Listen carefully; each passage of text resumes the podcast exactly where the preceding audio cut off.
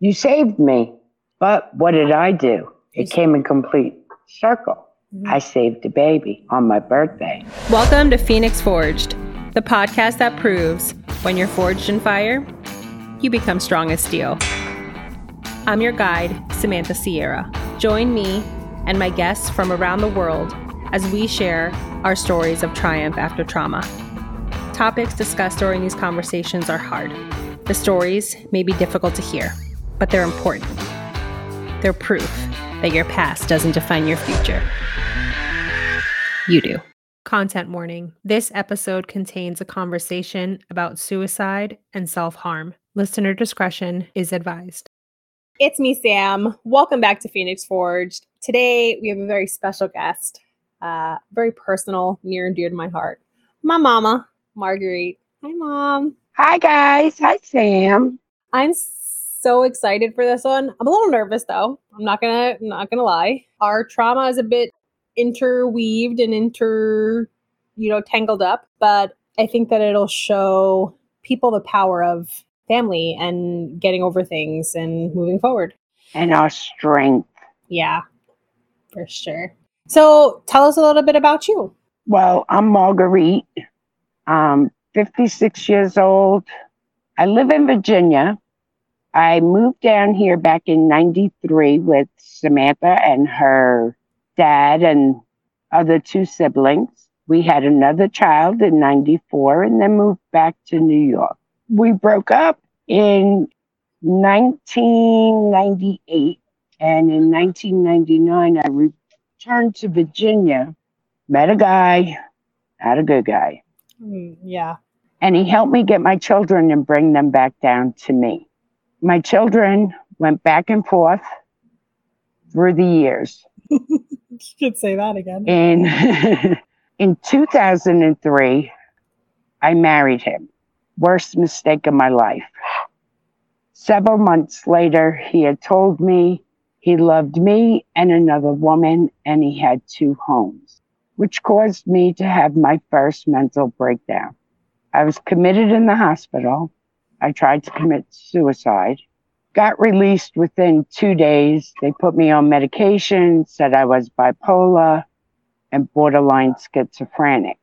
Later that year, after Samantha had her first child, because we had gone up to New York and brought Samantha and her now husband and her dog and her cat down to Virginia to live with me. And I was like, prego. Yes, yes. and then Samantha gave birth in December with my first grandson. About a week later, no, about two or three weeks later, I had another nervous breakdown. Samantha's son had to have surgery, and I missed it because I was in the hospital. And it was, I think I was released on Christmas Eve, and Thomas was released on Christmas Day. Yeah, Christmas morning. That was a nice Christmas present.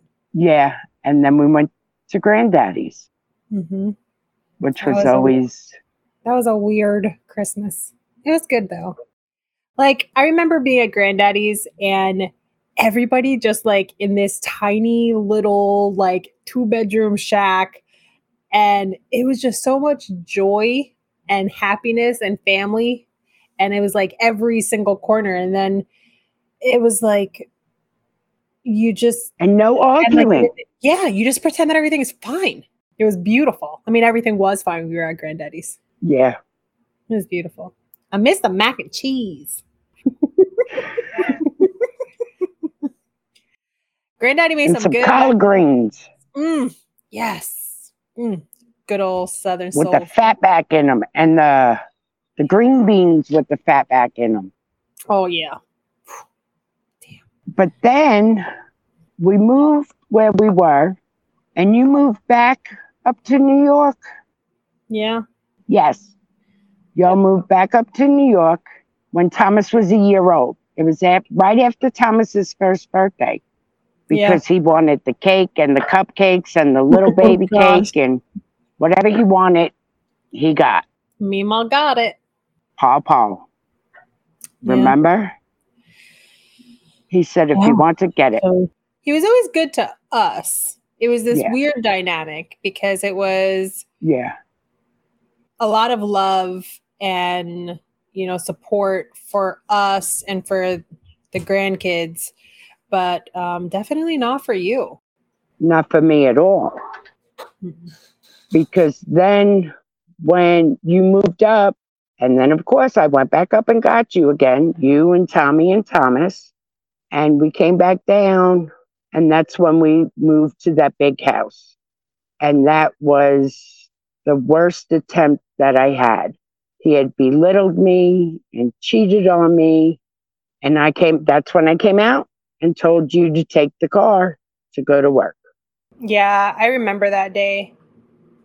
It was I was like getting ready for work. I was upstairs and you so you had never let me take the keys to work because it was at that time it was me, my sister, my stepbrother, my son, Tommy, all of us uh, lived with you guys. You always wanted to be able to have that car just in case because you know because nobody else was home with the car at nighttime. right.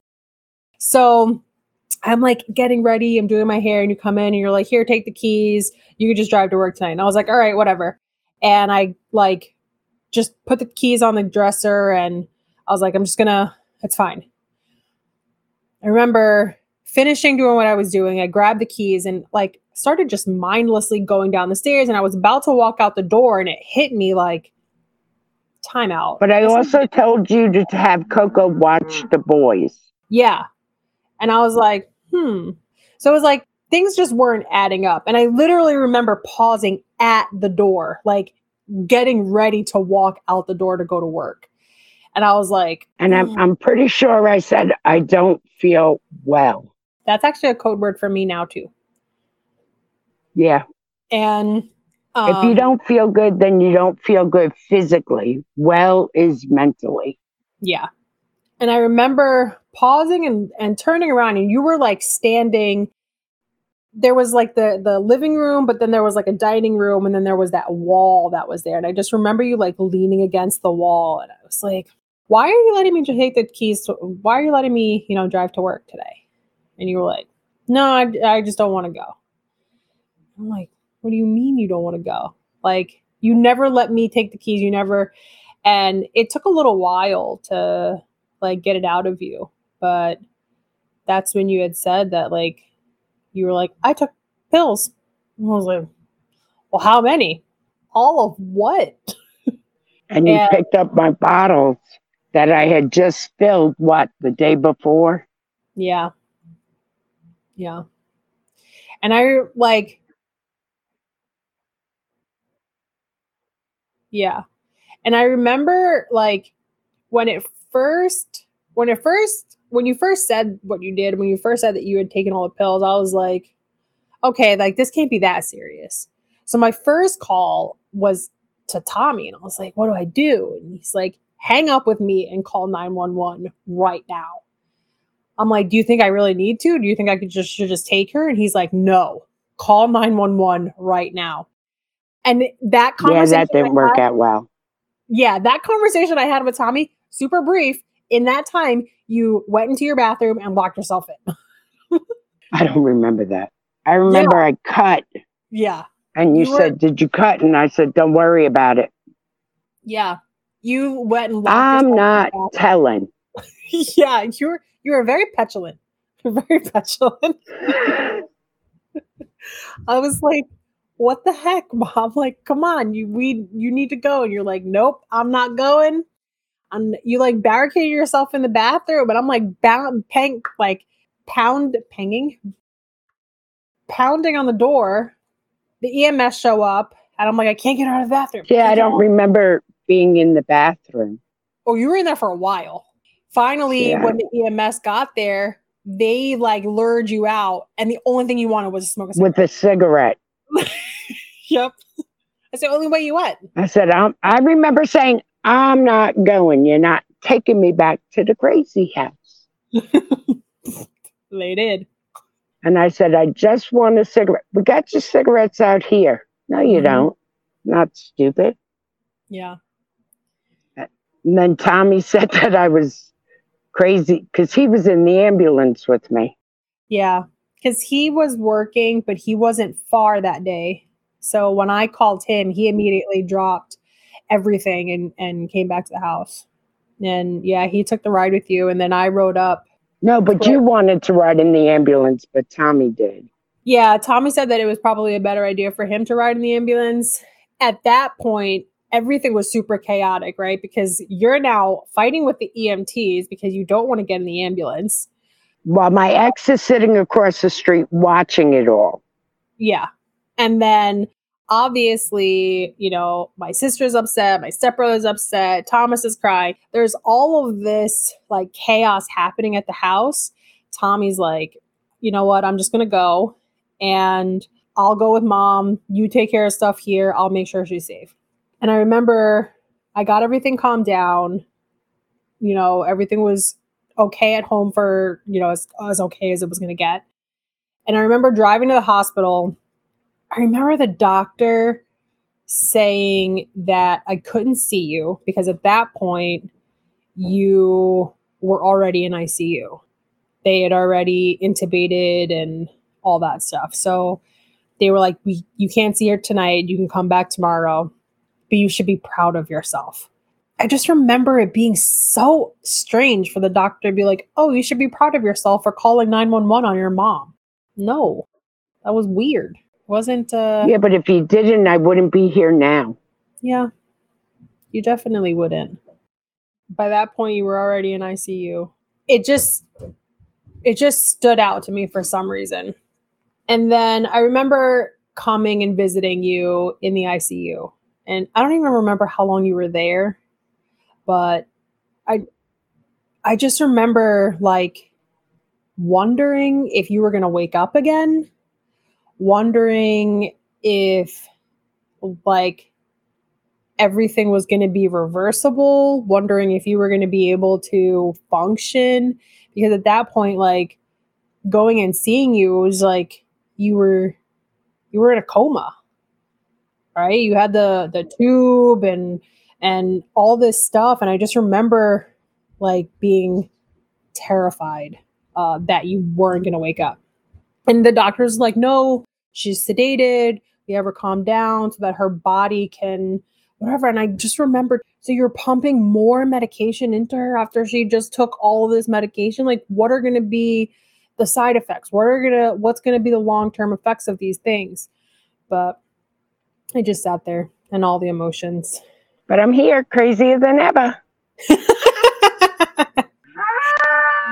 But I'm crazy, not mentally ill. there's a big difference But I remember you after I got out of the ICU, they had sent me to the rehab for a couple of days. Mhm. And when I woke up, I remember eating a turkey sandwich. I woke up and had food in my mouth, and I didn't know where I was, didn't know where the sandwich was from.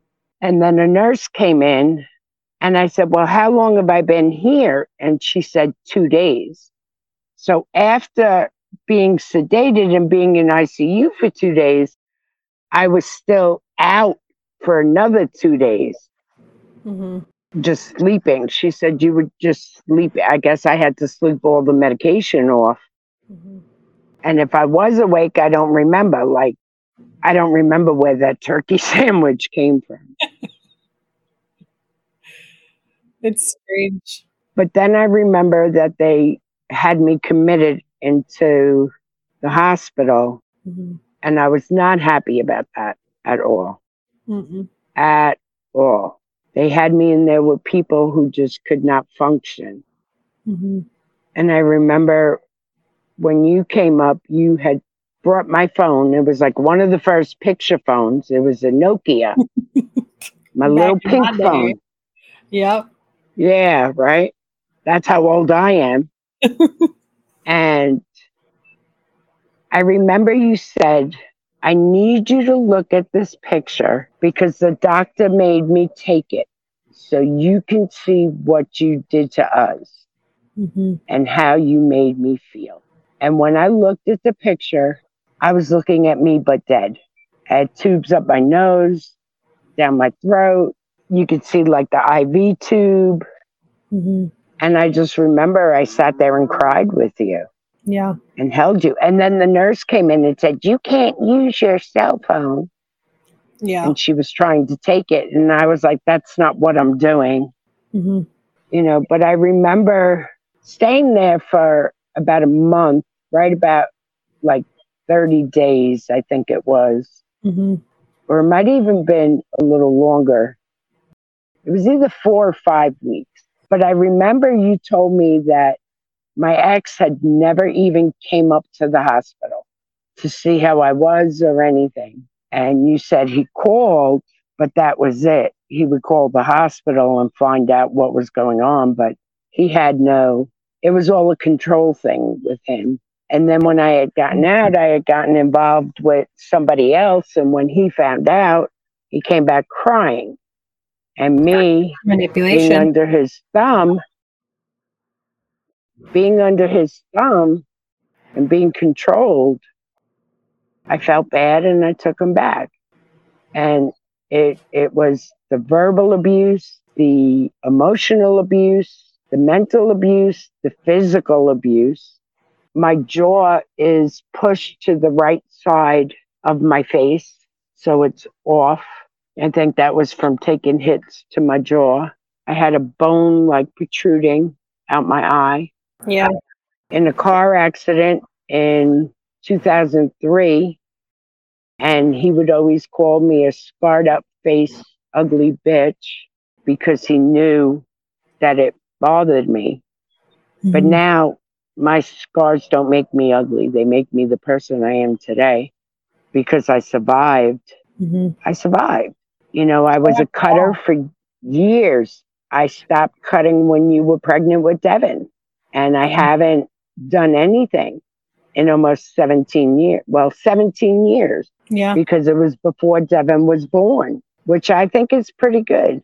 You know i Yeah, cut on my arm once you know but my thing was my legs Same. So- I never wanted people to see. right i wasn't doing it for attention Mhm. And I remember going with you when you had your breakdown that day and going to the hospital. And the police sat there by the door. they never found it either. They let me go home. Huh? They didn't find where I cut, so they let me go home that day. Right. Yeah. Because again, and I like, told them that I would watch over you. Yep. I wasn't the one who called 911 because I was trying to diffuse the situation, Mhm. but it, it, it was it was a stressful time. Yeah. and you know i felt like i was doing the best i could for y'all but and then i feel like i fail at times but i can't i can't dwell on it anymore I think you know i can't let things i can't let things get to me anymore because that's not going to help with my growth I think that I mean you had a lot of stuff that happened even way way past way like, before way in your in your early you know developmental years that is a Yes, whole other story. like maybe four or five right Yeah. right and i'm But- just not ready to Yeah. But all that kind of stuff, like looking back at it, is it is it easy to say, oh well, you know, mom wasn't there, or mom did this, or mom did that? How does that help anybody? How does that right like at some point at some point you have to realize that you're human and you did the best that you could under your circumstances and i yeah, because if I would have stayed in New York, God only knows what would have happened. Because Yeah. my drinking was so bad. My Yeah. drinking, my partying, being promiscuous. You know, I was with your dad from the time I was 16 to what, 31, 15 years? Mhm. The only man I was ever with. yeah So, yeah i think those damn cows It's a whole family of them, the babies and everything. Aw. It's cute. Yes, cute. I think that I think that you know when you when you moved it was definitely difficult because like that was the time where I was like what 12 13 years old right 13. You had just turned third. You were like 13 and a half because I came up to your school for your 13th birthday, remember? And Yeah, I you brought you the balloons. flowers and flowers, carnations, and hid in the nurse's office. yep yep And he called you down, and you were like, "What did it? What?" Why, why Did I get- getting I don't get-? Yeah, because you never got in trouble. Yeah. I was never in trouble. To get a call down to the office, I was like, did my brother do something? Did my brother get hurt? Because it was the nurse's office too. But you Yeah. used to help the nurse. Mm-hmm. Yeah. I helped everybody. I was definitely like one of those goody two shoes, always. But I mean, I guess that's just the person I I've always been my entire life. But you were also very protective of your younger siblings. oh yeah. and it didn't matter which one because you were the oldest. hmm Take pride in that. That's one thing that you and dad instilled in me was like always be a good role model and make sure that you give them something to look up to. And I really took pride in that. And it's Don't let anybody pick on them or Mhm. bully them. yeah, only me.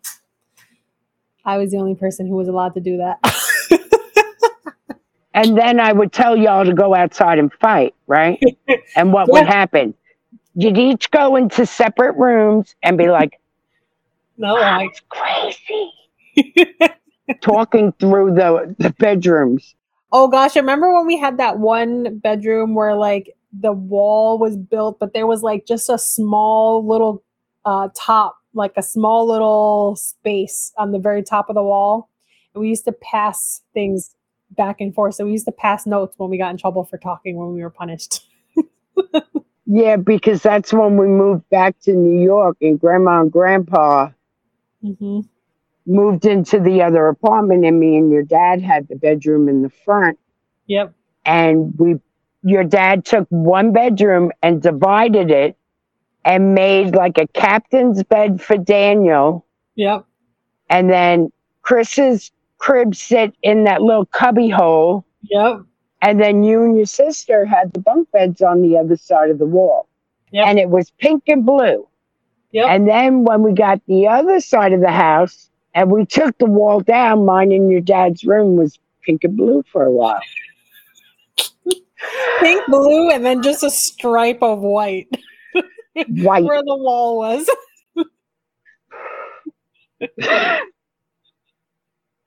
But we did what we had to do to make sure that y'all had your separate spaces.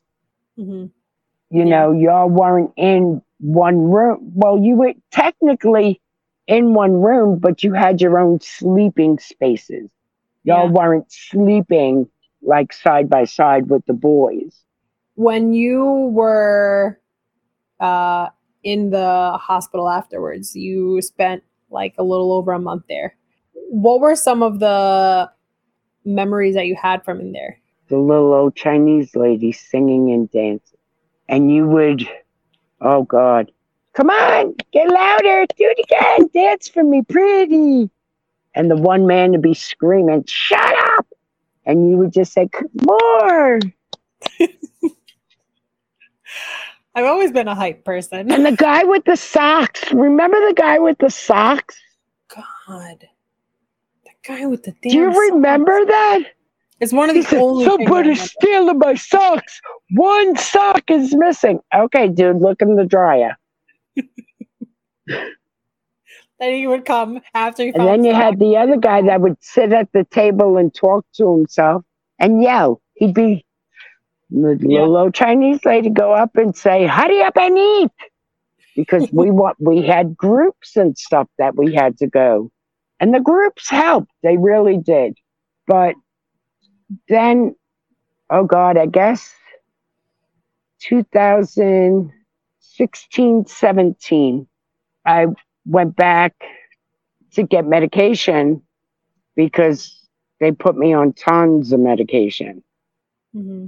And I went to the one mental health services and they said that I had to do groups, 12 weeks of groups, and I'd be able to get my medication. So we were in there and I did my groups, 12 weeks, maybe missed one, but I made it up because you can make them up as long as you do 12.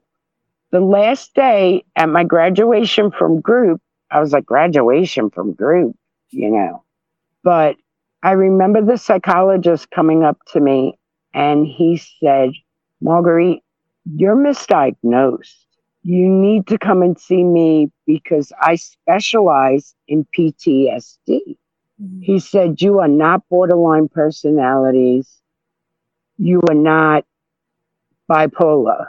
He said, Yours is more PTSD because I could see in you while other people were talking about their traumas, how it would, you would, you know, be defensive. And, you know, he said I would tense up. So I, I did what he said. And he said, you know, I can get off my medications that way. And I was already with my late boyfriend, Big. And he kept telling me too, I don't think you're being I don't think your medication's right for you. You know, Mm-hmm. you don't need to be on all this medication. And I would wake him up crying and screaming because I would have reoccurring nightmares that I had for like 40 years, Mm-hmm. but they're gone now. So the counseling, I think I did like two or three times a week. It was intense. Mm-hmm. and I went for like three or four months.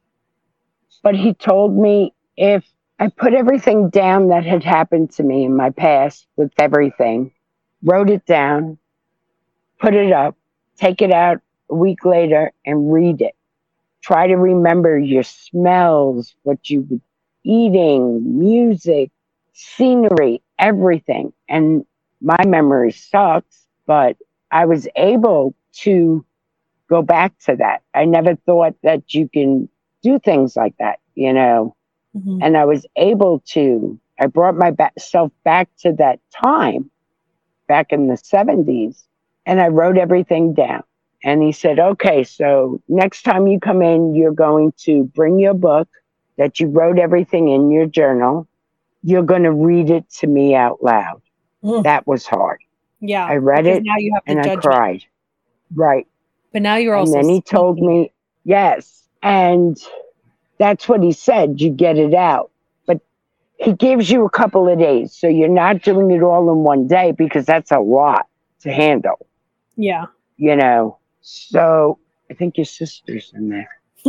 But he said, now you can take it because now it's out and you threw it away. It is in the book, it's out of you. If you want to take that book and throw it in the garbage, throw it in the garbage.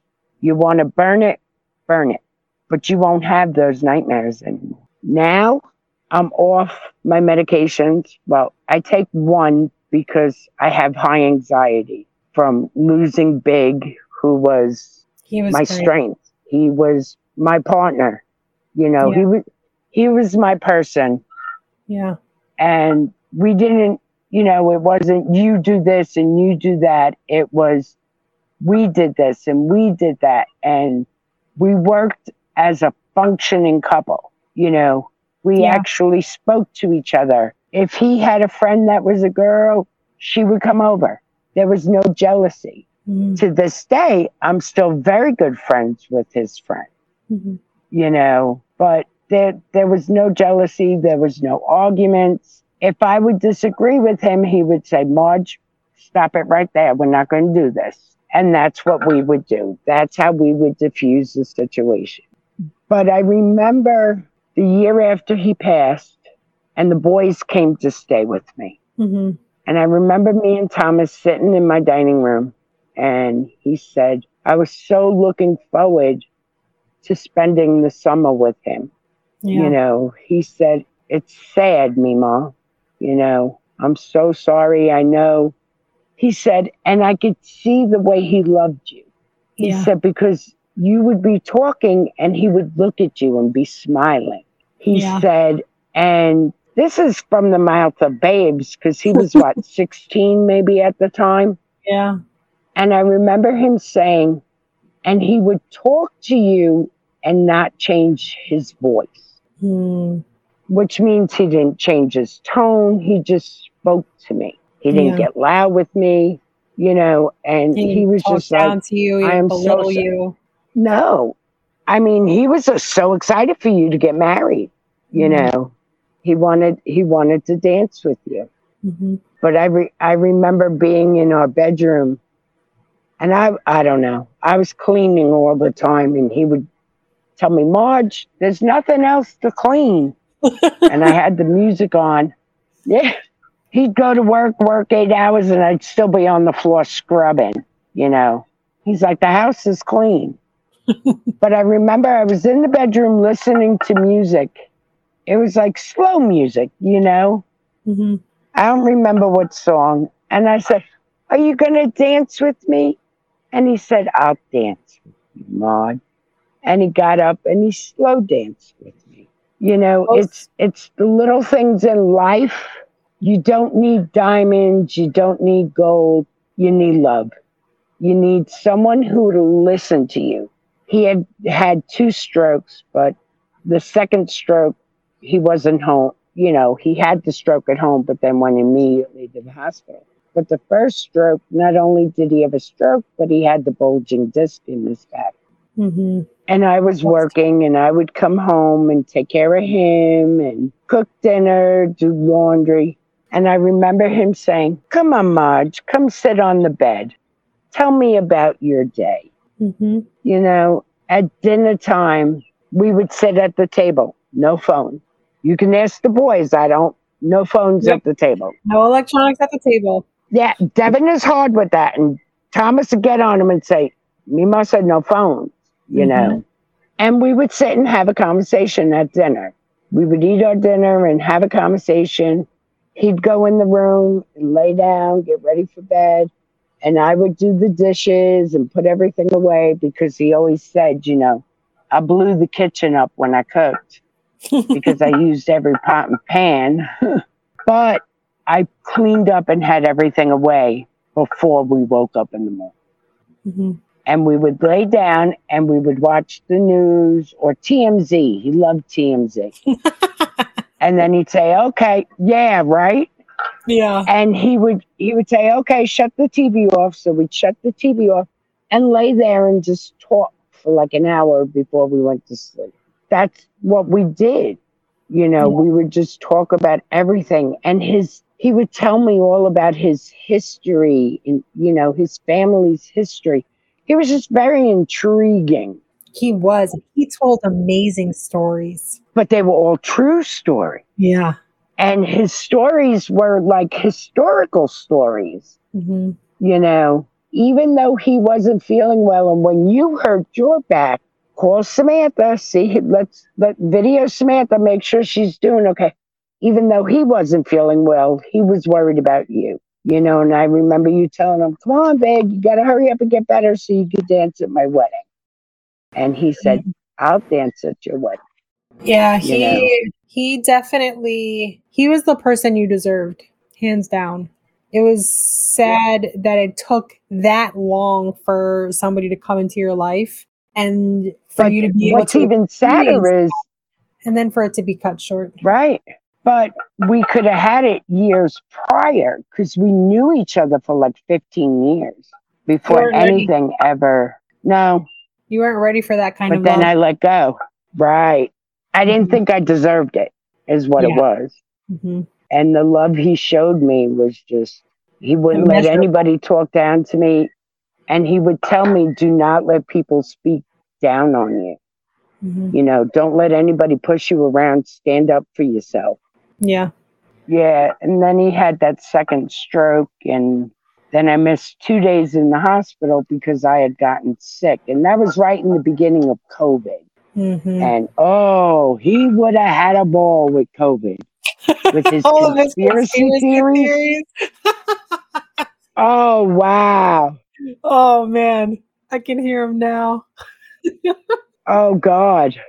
I was many. showing your sister's boyfriend his like YouTube stuff that he would that he would download, you know, his Yeah. subscriptions. And he was like, Wow, he was really into conspiracies. I was like, Yeah. Yeah, he was. But he Yeah. left us with a conspiracy, you know.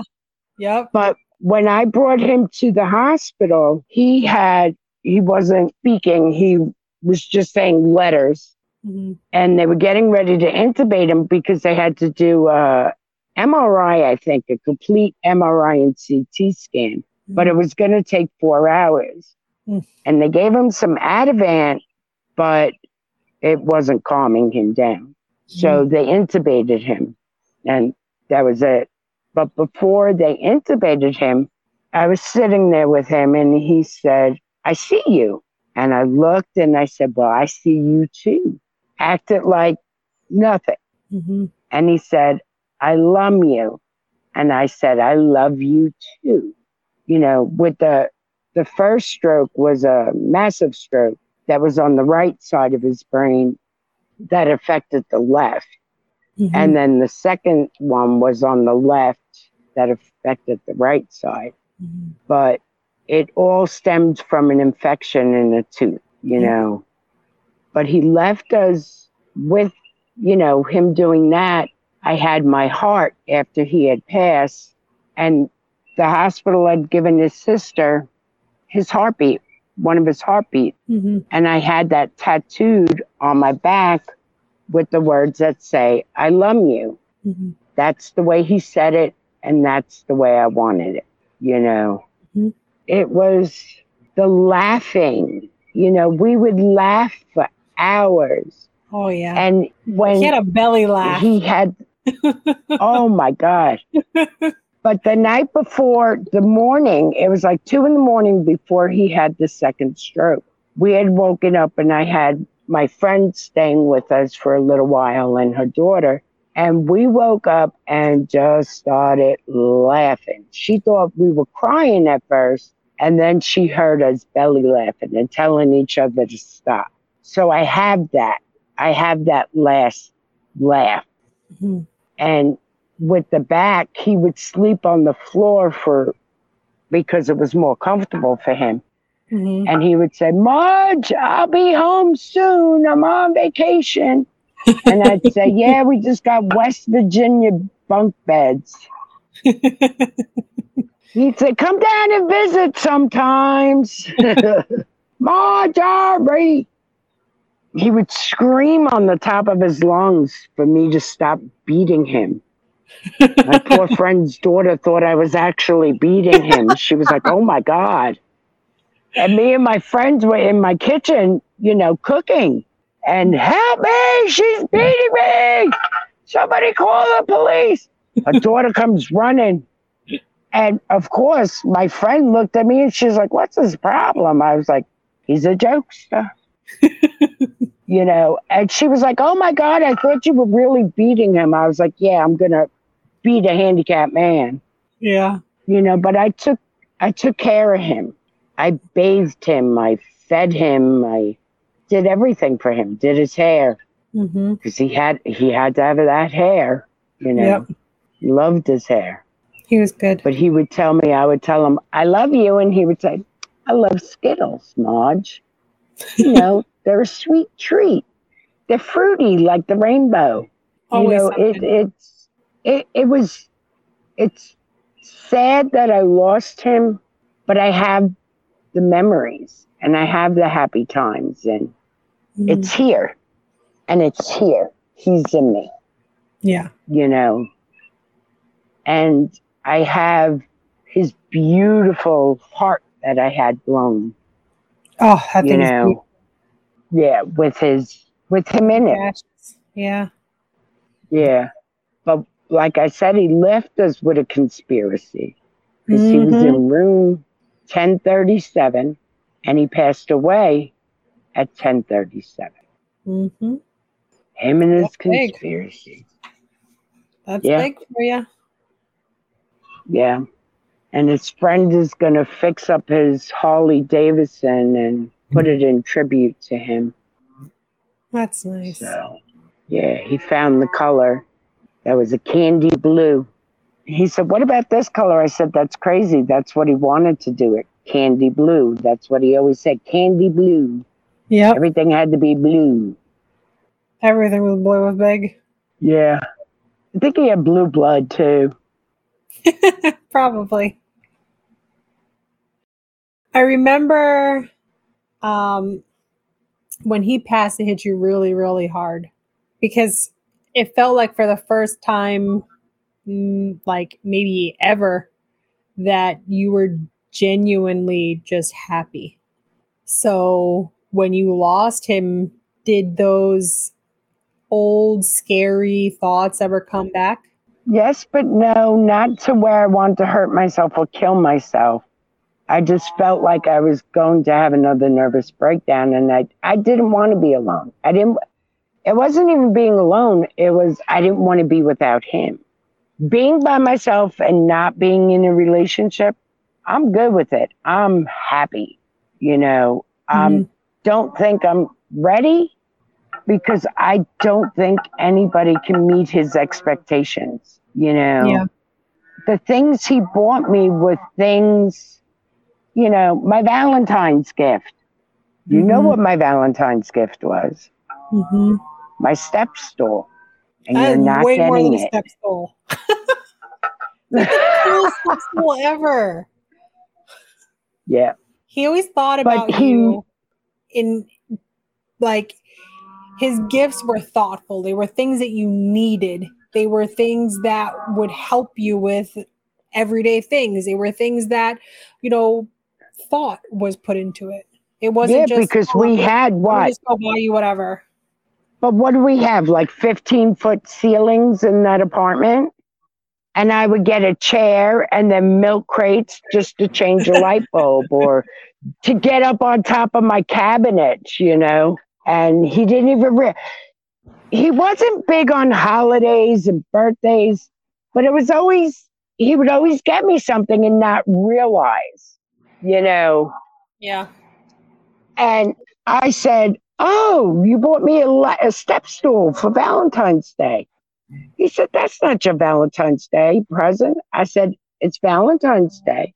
I said, This is the best gift ever. He said, Well, I don't want to see you break your neck, you know.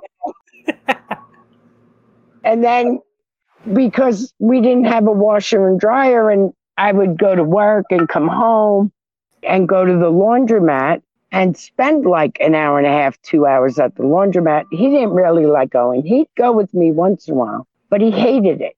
So he went and bought me a washer and dryer right around Christmas time. And he said, I bought this because we could spend more time together Mm-hmm. and I can help. This way you're home.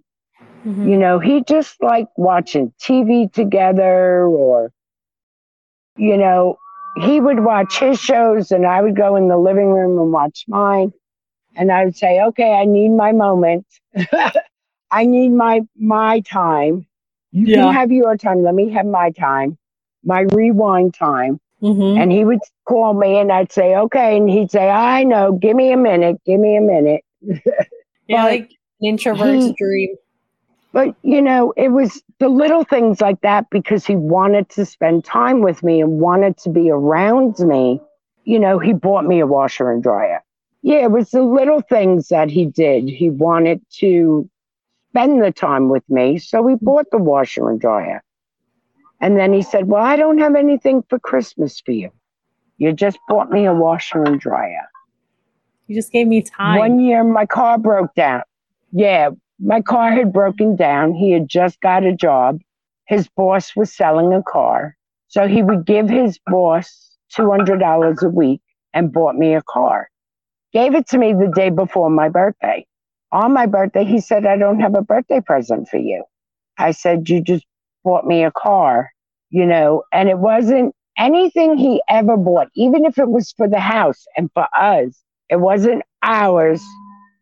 It's yours, Marge. It's yours. But he he would do those little things. It, it was the little things. You know, Yeah. he'd go to the store and buy me a candy bar that I liked, you know, or pick me up a pack of cigarettes. And then he'd pick me up the more expensive ones that I liked, Mm-hmm. you know, because I liked them. He got them. Yeah. You know, he knew he would go and get, if we were going somewhere, he'd go in, get himself a Mountain Dew and get me a Diet Coke or a Diet Dr. Pepper. He knew, you Mhm. know, He saw you. it, it was the little things. Yeah, he'd go to McDonald's and say, I know, no mustard on your cheeseburgers. Because, you know, do they put mustard on hamburgers? yeah. That's weird. And it's yellow mustard. And they even put yellow mustard on hot dogs. Un-American. Un-American. I think it's a New York spicy very mustard brown. with horseradish. Yeah. Yep. Got With the horseradish.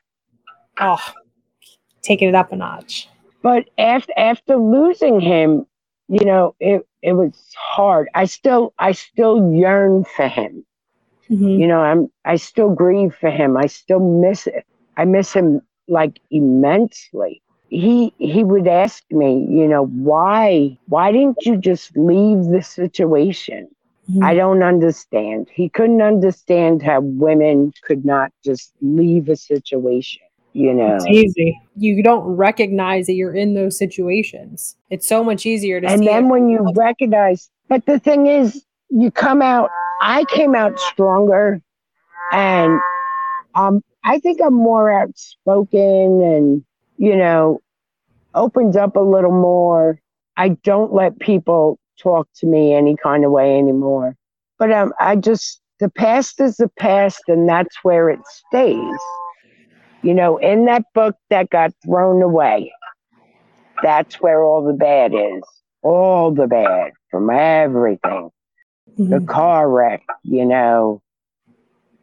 And then look, we went to look at when you came crazy. down, came back down, yeah. and we went to go get that that uh, apart from the window for yeah. Tommy's car, Yeah, from the Salvation Yard. and you were just walking through the junkyard, Mhm.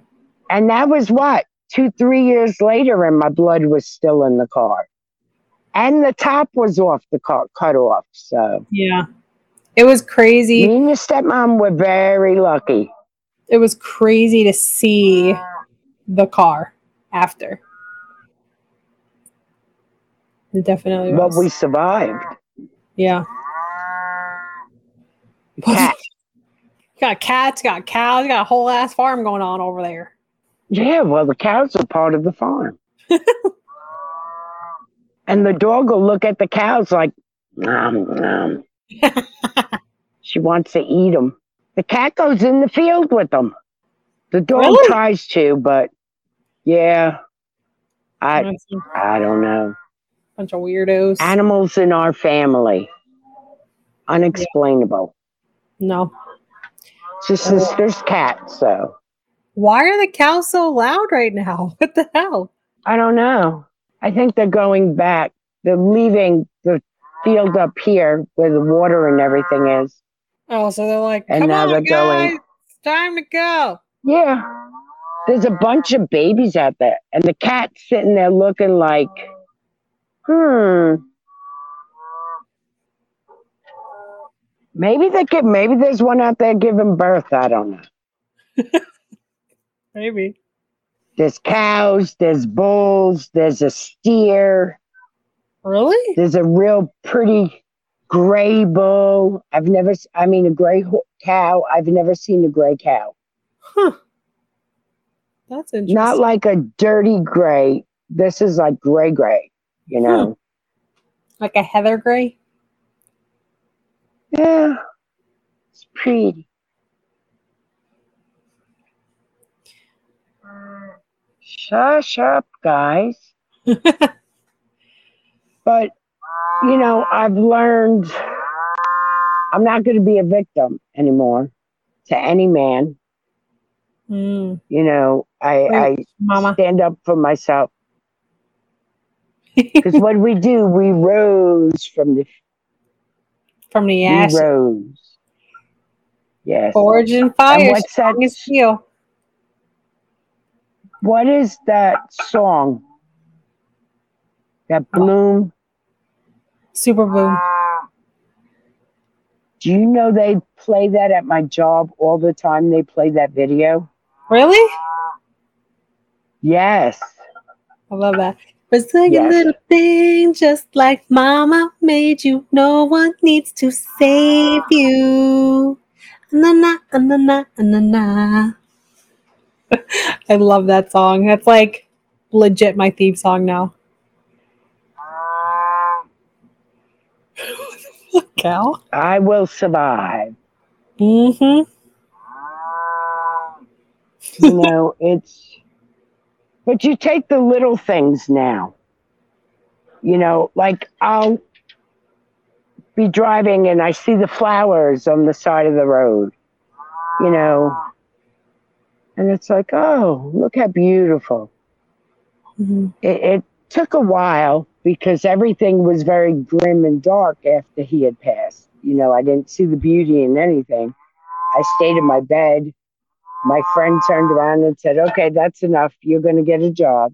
Well, because I had to quit my job because after him passing, my job was shut up with five bullets. So I was not working in an environment like that like I hadn't gone through enough trauma. That was what, a week, two weeks later, Yeah. you know.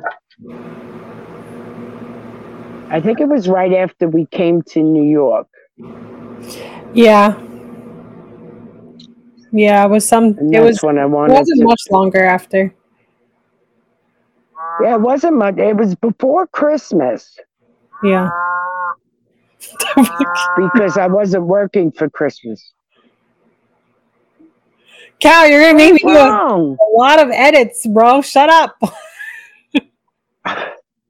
Well, it's it's the background, it's atmosphere. The ambiance. I think he's thirsty. I don't know what he's doing. Oh, the baby's following him. Hmm. Her, I guess.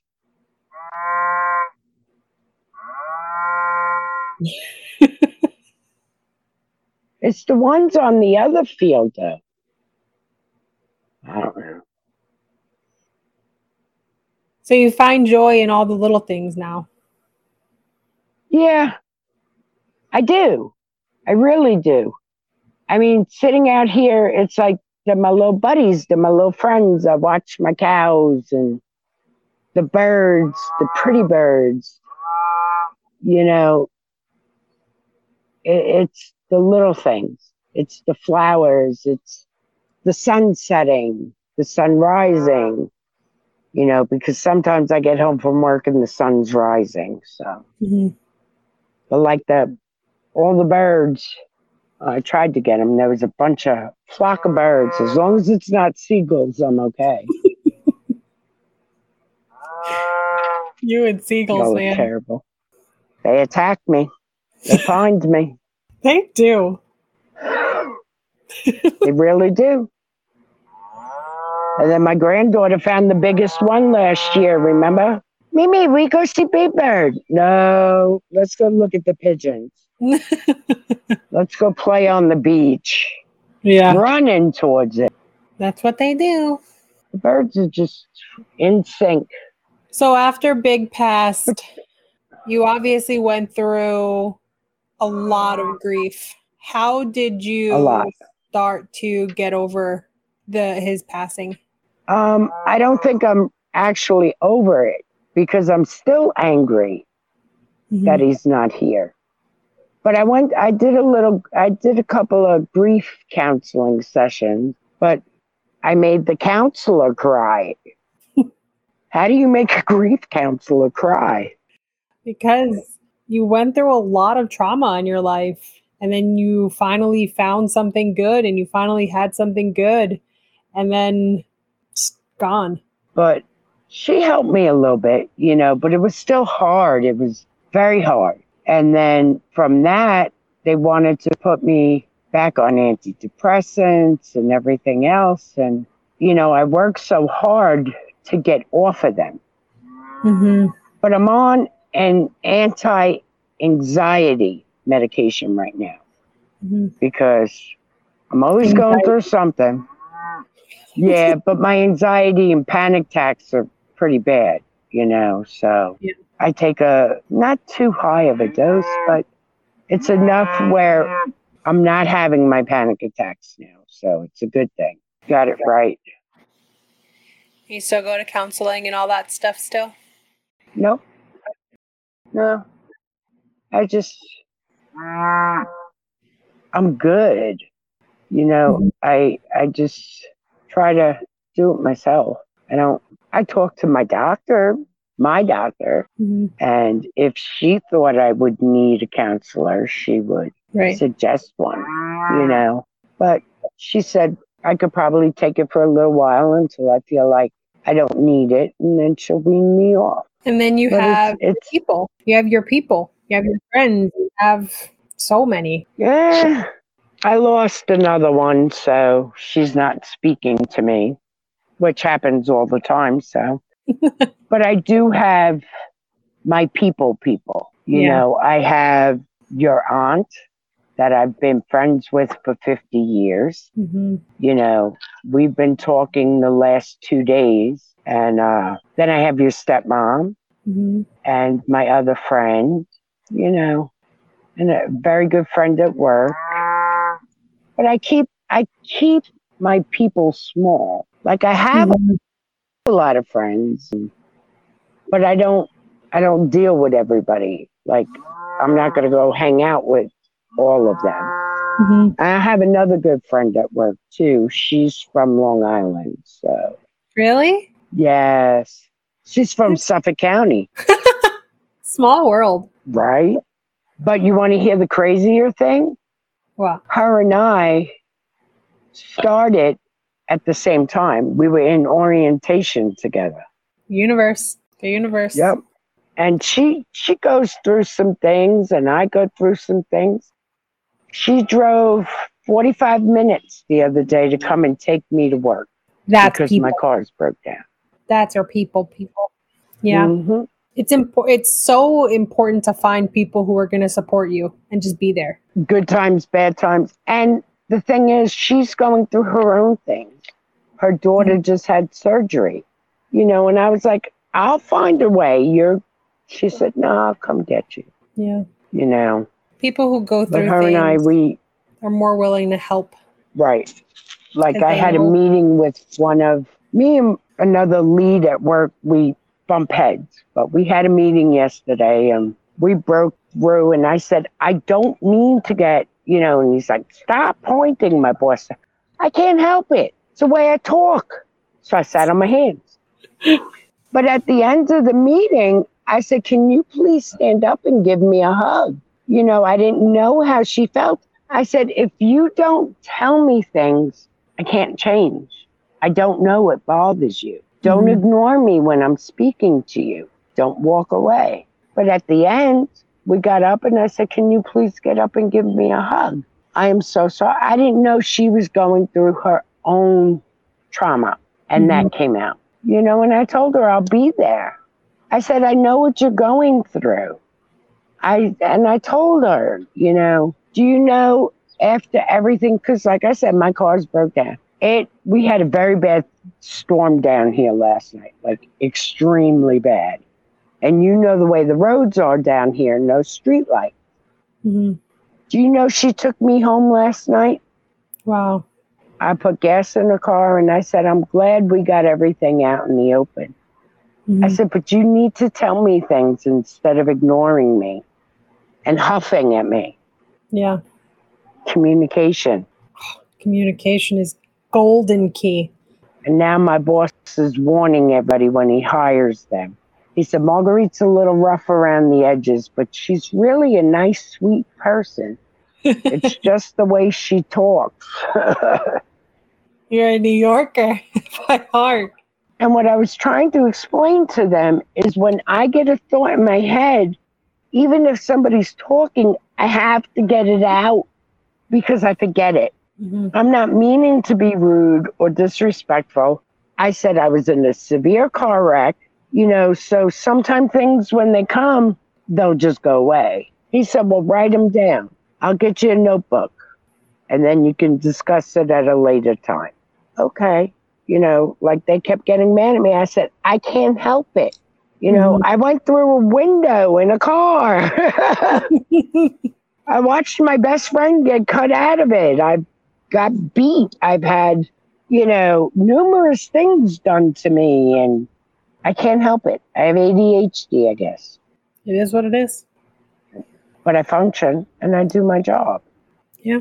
Everything gets down for a while, but I'll come back from the ashes again. Always. You know, like your sister told me, she wants me to be the way I was strong and have my own and be proud of everything. You'll setback is a setback. Yeah, They happen. eventually. They're loud. Maybe they're hungry. Maybe, they want like maybe they want some oats and corn. You used to feed the cows when we lived upstate New York.